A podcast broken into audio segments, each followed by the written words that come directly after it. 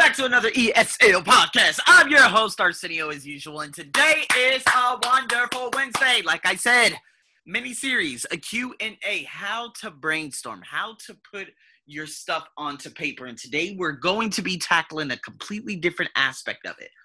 We're going to be breaking down how you can think thoroughly through a project you might have. Okay?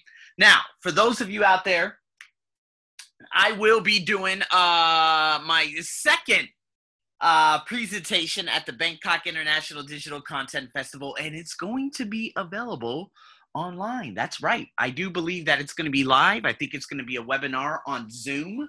Um, they're setting up all the details and stuff, but I'm so, so excited about it, especially to get back for the second time to do this specific project. So if you guys are interested in that, that should end up being here on my ESL podcast. I will absolutely rip the audio. It'll be a long one. So you guys make sure you stay tuned for that. And it's going to be about maximizing your e-learning product. So again, I'm going to be putting a lot of jab, jab, jab out there and hopefully have people that respond with Q&As and say, hey, I would like to reach out with you. I'll say, here, you guys, get, I'm going to have, I'm going to have to create a PowerPoint that has very, very good branding for myself uh, so that people can reach out to me very, very easily. So, in saying that, guys, I'm really, really excited about um, this specific uh, presentation that's coming up. And I have to go through this type of system so that how can it be very, very effective? So, what I have today is Scamper. Scamper is essentially a process for expanding and improving upon ideas by testing, by questioning from different angles. This is exactly what I'm going to be talking about today. So, we have seven different letters in the word scamper. So, what we have, number one, S is the first one. Substitute. What would happen to the project if we swapped X with Y? Now, this could go so many different ways. I've done projects with different people, setting up uh, English conversation uh, projects. This was last last year, probably in May, June, and July. I had some wonderful projects at a company by the name of Kubota, but after that, there it was no more. But nonetheless, it was really, really good because we had to figure out what would be most effective in terms of substitution, when and where to place different things. So let's put it this way. For my, as a matter of fact, I do have my book too. I do have, I do believe I have my book. No, it's in the other book. If I look at my presentation that's going to be coming up for, of course, the Bangkok International Digital Content Festival, I have to, I wrote it all down first on paper to, of course, look at it and say, all right, this is what I have now I'm going to have to go through this and, you know, make substitutions and see how this could be most effective. And so when I actually did that, if I could find the damn paper, oh my God, I'm over here scouring through all these damn pages. Um, then I could say, all right, how can I keep the audience audience engaged the entire time? Now, no, this isn't about substitution. This is more about, you know, obviously adapting and modifying uh, which I'm going to be covering very shortly. But um, guys, that paper is gone unless I put it in at the very, very end. Is that it? Nope. Oh my God. I don't know what's going on, guys. It is gone. It is gone, gone, gone, gone, gone. I'm going to have to like look into this one. Anyway, so guys, and saying that, I'm pretty sure it's in this book. I hope it is because if it's not, I'm really screwed. Um, and so here we go. Finally, oh my God, I was wondering where it was. So, what I have, I have about, oh my God, about eight different numbers, right? So, again, how to maximize your e learning product. product. What I have is people buy benefits, right? So, that's number one. Like, what is go how is this going to be beneficial to their business? Right? So then I would go into a little subsequence and show them about the ESL podcast business uh, benefits.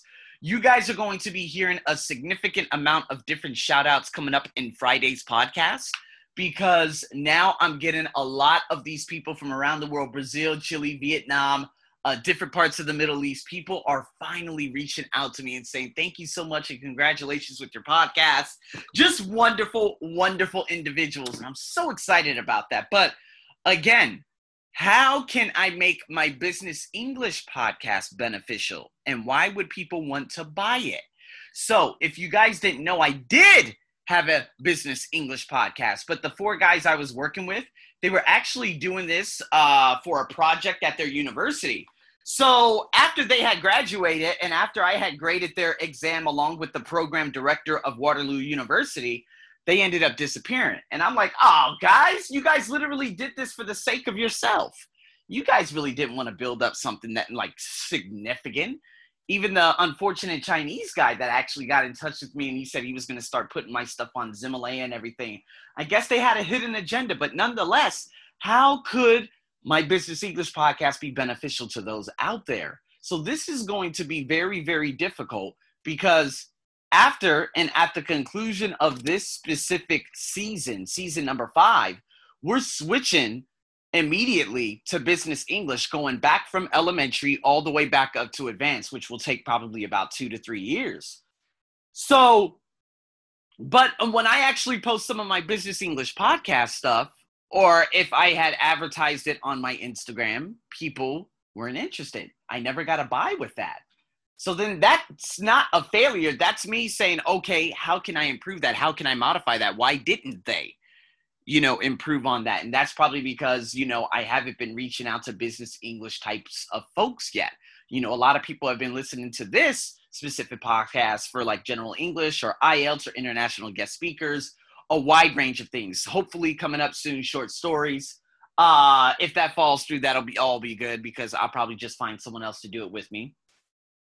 But with you you have to modify. It's not so much failure it's feedback. What feedback did i get from my business english podcast? Well people weren't interested. So anyways substituting would be like okay swapping that number one people buy benefits. Number two clearly define your customer. Number three how will your product solve the problem? Number four be aware of competitors. Okay number five use content on social media marketing to your advantage. I'm going to have to show them a wide range of different things in regards to that. Um, where are your customers, right? Have multiple prices, make effective presentations, offer potential customers something really great for free, build it up. See, so if I start swapping these, where should I go first? Should I, you know, you, you know, should I do from uh, probably, let's say, have multiple prices at the beginning? Probably not. So this was just the basis of my entire presentation, but I'm to have to substitute things so it could all flow together and so that I'm not jumping back from one place to another. Does that make sense? So, how about combining? Combining, such as, let's put it this way build it up or make um, offer potential customers something really great for free that could be added in with making effective presentations now there was a guy uh, who sent me a video of his. Uh, I, don't know why he ended up speaking English uh, when he did his pitch for his product, which was weird. But he's uh, he's doing VR and AR, such as the other guy who had invi- who in- invited me to the Bangkok International Digital Content Festival again this year. And he's doing again. The guy who contacted me. Haven't heard from him in a while. He never really followed up with anything, but he did a pitch, but his presentation wasn't very good at all. And I don't know, you know, why he was speaking English in general. Uh, I thought he was going to be speaking Thai because he's obviously Thai and his English wasn't the best, unless the guy's Singaporean. But, but by looking at his name, there's no way. So I was going to give him a uh, consultation and do different things for his pro- uh, product, but he just never came around to it, and I guess he never wanted to follow through with it. So again, this is going to be very pivotal for my sake. Why? Because people are going to see all these different things, and I'm just giving them jabs, but they're going to want to have a starting point. Like, okay, what is it? All right, I need someone like business consultant and I'm going to be like, okay, that's when I come into the business. So of course, you know, versus my TOEFL and IELTS, you know, you know, whereas I charge like, you know, coming up, what is it, thirty to forty dollars an hour, con- you know, consulting will be anywhere between. It start off at one hundred, you know. And I met, I had a Chinese friend. She's a consultant and was a consultant for different products at a bank out here in Thailand before she went back to Shanghai. And you know, she was like, "Uh, no, you need to have a 250 price point." And I'm like, "Oh my god." And again, limited beliefs started coming. So we'll get into that later. But again, combining different things, right? You don't want to have a very, very long presentation. So those that list of things that I just gave you guys, there's a, probably about a list of 10, but I could probably combine that into six to make it more effective. How about adapting? Right? So, what changes would need to be made to adapt the project in a different? Uh, context? So, again, my goal is to have people with a notepad all right, with a notepad, writing things down. On the other side, writing things down, writing things down, writing things down, saying to themselves, okay, all right, this is what I really want. Uh, you know, uh, I'm gonna do this. Okay, here's the starting point. Let me do this. It's gotta be systematic. So how can I adapt? Well, I'm actually very, very good at that because again, Q and A's are gonna be coming up at the end of that specific presentation and people will be throwing their different things out there you know the guy last year said hey i'd like uh, to partner with you which was an amazing, but he never really followed through with it. But just in saying that, this is exactly what you guys want to do. It's all about adapting. Depends how many people are going to be in the world in the room, how many people are going to be watching. Okay, what's going to you know who are these people that are going to be watching? Is it going to be 15 different countries just as it was last year? Is it going to be 20? Is it going to be 25? Are they just, just going to be Thai people? Okay, how am I going to adapt to the Thai market only? You see what I mean? So I'll be absolutely prepared for that. And you should too, in terms of when you are doing projects or not. This is not just about presentations, but everything in general.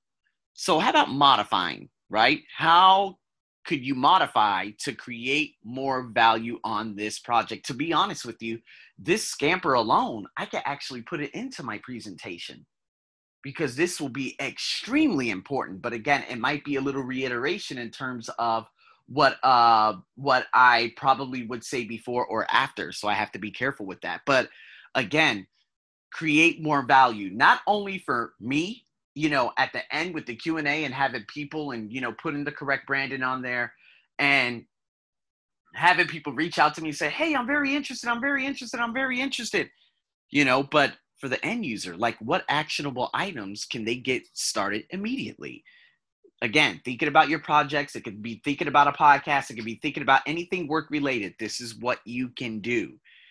Going into the p okay the fifth bullet point put to another use. What other uses or applications might this project have? So this is why you want to have everything open ended now, if you're setting up a project at work, you should be able to use that project for a while or modify it and use it again because it was so good. Let me give you an example. When I did my business English uh, email workshops, right? The first one last year in June, this was actually right before, or probably during the same week, I went to Kubota to do the English speaking conversation workshop. Um, but this specific business English um, you know, email writing workshop.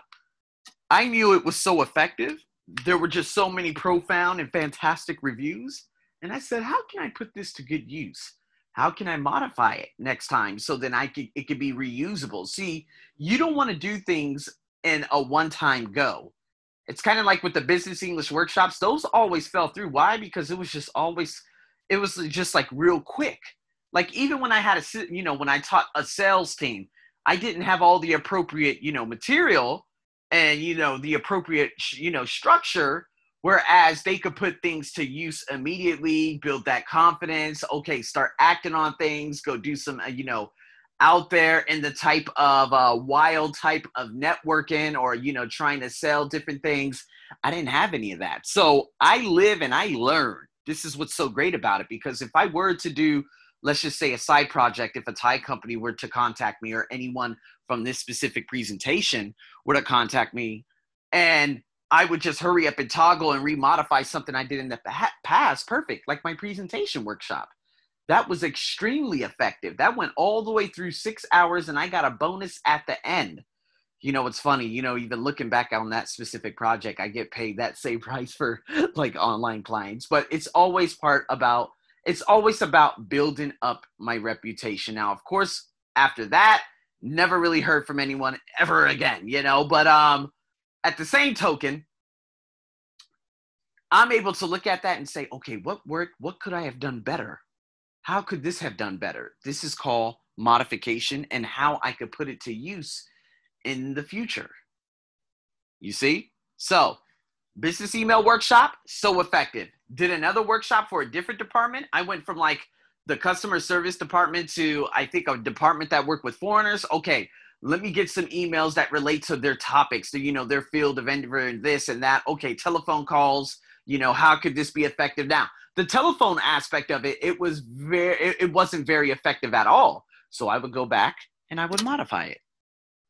And going into the E, eliminate it to simplify it even more because I had them speaking to each other, you know, in English during the, you know, the the second project I had with that specific bank. But I just felt like it wasn't as effective as it was in the morning when I was doing the email. Right? So this is what you want to do. Look at it. What can you remove? How can you simplify it? And then reversing. How could you reorganize everything? This is just like the substituting, but you know, you're swapping A with B, X with Y this one reversing is how can you reverse the project? How, how can you reverse your presentation? How can you reverse your podcast format? How can you reverse your list so it could be more effective? You see? So, this method forces you to approach any project or any problem in unexpected ways, right? So, each question just requires you to dig a little bit deeper into the issue and consider new possibilities. So again, there there is something else called a SWOT uh, analysis and six thinking hats. We're going to be talking about that, which is really really good. You guys are going to love that.